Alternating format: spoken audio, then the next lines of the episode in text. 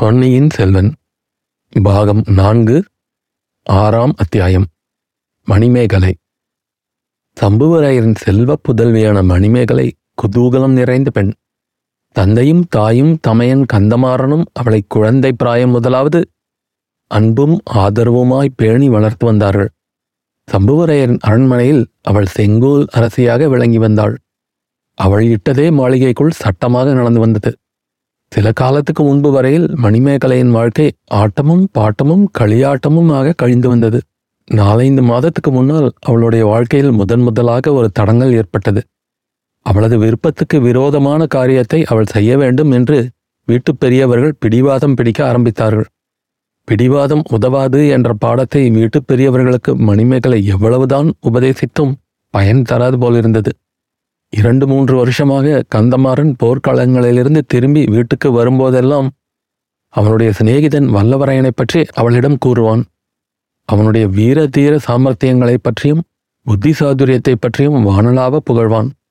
அழகில் மன்மதன் என்றும் வீரத்தில் அர்ஜுனன் என்றும் யுக்தியில் கிருஷ்ண பகவான் என்றும் வியந்து வர்ணிப்போன். அவன்தான் உனக்கு சரியான கணவன். துஷ்டத்தனத்தை அடக்கி உன்னை கட்டுக்குள் வைத்திருக்கக்கூடியவன் என்பான். இதையெல்லாம் அடிக்கடி கேட்க வேண்டுமென்று மணிமேகலைக்கு ஆசையாயிருக்கும். அதே சமயத்தில் வெளிப்படையாக கந்தமாறன் மீது அவள் எரிந்து விழுவாள். அவனுடன் சண்டை பிடிப்பாள். இப்படி வெறுமனே சொல்லிக் கொண்டிருக்கிறாயே ஒரு நாள் அழைத்து கொண்டுதான் வாயேன். அவன் சாமர்த்தியத்தை பார்த்து விடுகிறேன் என்பாள். ஆகட்டும் ஆகட்டும் என்று கந்தமாறன் கூறிக் கொண்டிருப்பான் மணிமேகலையும் ஒருவாறு வல்லவரையன் வந்தியத்தேவனை கற்பனை கண்ணால் கண்டு மானச உலகில் அவனோடு பேசி பழகி சிரித்து விளையாடி சண்டை போட்டு சமாதானம் செய்து இப்படியெல்லாம் பகற்கனவு காண்பதில் காலம் போக்கி வந்தாள். அவளுடைய அந்தரங்க தோழிகளிடம் சில சமயம் தன் தமையனுடைய சிநேகிதனான வானர்குல வீரனை பற்றி பேசி மகிழ்ந்தும் வந்தாள். இத்தகைய இனிய பகற்கனவுகளுக்கு நாலு மாதங்களுக்கு முன்னால் எதிர்பாராத ஓர் இடையூறு நேர்ந்தது. கந்தமாறன் வேறு ஸ்தரத்தில் பேச ஆரம்பித்தான். வீடு வாசலும் பதவியும் அந்தஸ்தும் அற்ற அந்த அனாதை பையனை மறந்துவிடு என்று கூறலானான். தஞ்சாவூர் சிம்மாசனத்தில் அவளை ஏற்றி வைக்க தீர்மானித்திருப்பதாக ஆசை காட்டினான். பின்னர் ஒரு நாள் தெளிவாகவே விஷயத்தை சொல்லிவிட்டான். ஏற்கனவே சின்ன பழுவேட்டரையரின் மகளை மணந்தவனான மதுராந்தகனுக்கு இவளையும் மனம் புரிந்து கொடுக்கப் போவதாகவும் கூறினான். மதுராந்தகன்தான் அடுத்த சக்கரவர்த்தியாக போகிறான் என்று ஜாடை மாடையாக சொன்னான். மதுராந்தகனை மணந்தால் மூன்று உலகங்களுக்கும் மணிமேகலை சக்கரவர்த்தினியாக விளங்குவாள் என்றும் அவள் வயிற்றில் பிறக்கும் பிள்ளையும் ஒருவேளை சாம்ராஜ்யம் ஆளும் பேறு பெறுவான் என்றும் கூறினான். இதற்கெல்லாம் அவளுடைய பெற்றோர்களும் ஒத்துப்பாடினார்கள். ஆனால் மணிமேகலைக்கு இந்த பேச்சு ஒன்றும் பிடிக்கவில்லை. வந்தியத்தேவனை பற்றி கேட்டு கேட்டு அவள் மனம் அவனிடம் ஈடுபட்டிருந்தது.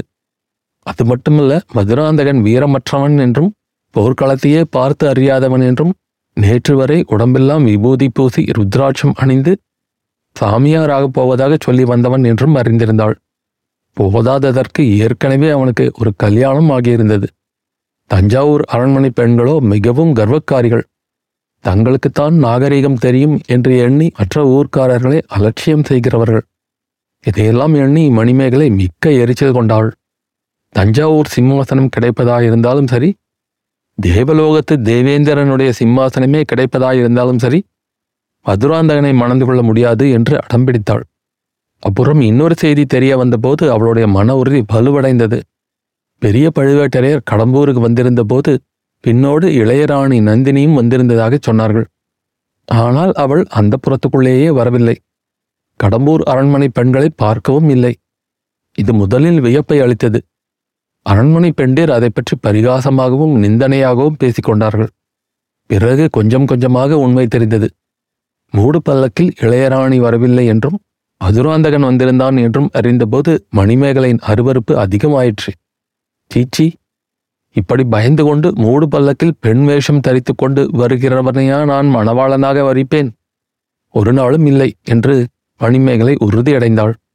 மதுராந்தகன் மூடு பல்லக்கில் அரண்மனைக்கு வந்திருந்த அதே சமயம் கந்தமாறனின் சிநேகிதன் வந்தியத்தேவனும் வந்திருந்தான். அவன் அந்த புறத்துக்கு வந்து சற்று நேரம்தான் இருந்தான். எங்கிருந்தோ அப்போது மணிமேகலைக்கு அளவில்லாத நாணம் வந்து பற்றி கொண்டது. மற்ற பெண்களின் பின்னாலேயே நின்றாள். வந்தியத்தேவனை நேருக்கு நேர் முகத்துக்கு முகம் நன்றாக பார்க்கக்கூடவில்லை ஆயினும் மற்றவர்களுக்கு பின்னால் அரைகுறையாக பார்த்த அவனுடைய களை பொருந்திய புன்னகை ததும்பிய முகம் அவள் உள்ளத்தில் பதிந்துவிட்டது. அவனுடைய குரலும் அவன் பேசிய சில வார்த்தைகளும் அவளுடைய ஞாபகத்தில் நிலைத்துவிட்டன.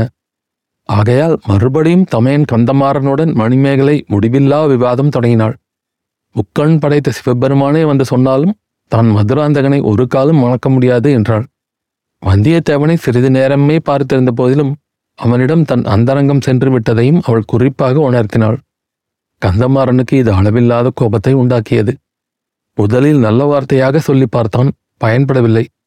பின்னர் வந்தியத்தேவன் என் சிநேகிதன் அல்ல என் பரம விரோதி என்னை பின்னாலிருந்து முதுகில் கொத்தி கொல்ல பார்த்தான். அவனை நீ மணந்து கொள்வதாயிருந்தால் உன்னையும் அவனையும் சேர்த்து கொன்று விடுவேன் என்றான். முதுகில் ஏற்பட்டிருந்த கத்திக்காயத்தை காட்டினான். பழுவூர் இளையராணியின் பரிவான சிகிச்சையினால் உயிர் பிழைத்து எழுந்ததையும் கூறினான். என் பேரில் உனக்கு இல்லத்தனை விசுவாசமாவது இருந்தால் வந்தியத்தேவனை மறந்துவிடு என்றான். இதை கேட்ட பிறகு மணிமேகலையின் மனம் உண்மையில் மாறிவிட்டது. கந்தமாறனிடம் அவள் மிக்க பிரியம் வைத்திருந்தாள். அவனை கொல்ல முயற்சி செய்த பகைவனை தான் மணந்து கொள்வது இயலாத காரியம்தான் ஆகையால் வந்தியத்தேவனை மறக்க முயன்றாள். ஆயினும் எளிதில் முடிகிற காரியமா இல்லை. அடிக்கடி எதிர்பாராத சமயங்களில் அவனுடைய புன்னகையை ததும்பிய முகம் அவள் மணக்கண்ணின் முன்பு வந்து நின்று கொண்டிருந்தது. பகற்கனவுகளிலும் வந்தது ராத்திரியில் கண்ட கனவுகளிலும் வந்தது. இதனாலெல்லாம் சில காலமாக மணிமேகலை அவளுக்கு இயற்கையான குதூகலத்தை இழந்திருந்தாள் சோகமும் சோர்வும் அவளை பீடித்தன. கல்யாணப் பருவம் வந்துவிட்டதுதான் இதற்கு காரணம் என்று முதியோர் நினைத்தார்கள். பிராயமொத்த தோழிகள் அவளை அது குறித்து பரிகாசம் செய்தார்கள். வேடிக்கை விளையாட்டுகள் மூலம் அவளை உற்சாகப்படுத்த தோழிமார்கள் முயன்றார்கள். அது ஒன்றும் பலிக்கவில்லை. மறுபடியும் சென்ற சில நாளாக மணிமேகலை சிறிது உற்சாகம் கொள்ள தொடங்கியிருந்தாள். மதுராந்தகனுக்கு அவளை மனம் செய்து கொடுக்கும் எண்ணத்தை அவள் பெற்றோர்களும் தமையின் கந்தமாறனும் கைவிட்டதை அறிந்ததில் சிறிது உற்சாகம் உண்டாயிற்று சக்கரவர்த்தியின் மூத்த புதல்வரும் பட்டத்து இளவரசருமான ஆதித்த கரிகாலருக்கு மணிமேகலையை கொடுப்பது பற்றி அவர்கள் ஜாடை மாடையாக பேசியது அவள் காதில் விழுந்தது. ஆதித்த கரிகாலனின் வீர தீர பராக்கிரமங்களைப் பற்றி அறியாதவர்கள் ஆண்களிலோ பெண்களிலோ தமிழகத்தில் யாரும் இல்லை. அவர் ஏதோ காரணத்தினால் மனம் புரிந்து கொள்ள மறுத்து வருகிறார் என்பதையும் அறிந்திருந்தார்கள். அப்படிப்பட்டவரை மணந்து கொள்வது என்றால் அது கனவிலும் கருத முடியாத பாக்கியம் அல்லவா? இந்த பரந்த பாரத கண்டம் முழுவதிலும் எத்தனைய ராஜகுல பெண்கள் அந்த பேறு பெறுவதற்காக தவம் கிடக்கிறார்கள். இதையெல்லாம் எண்ணி மணிமேகலை ஒருவாறு உற்சாகம் கொண்டாள்.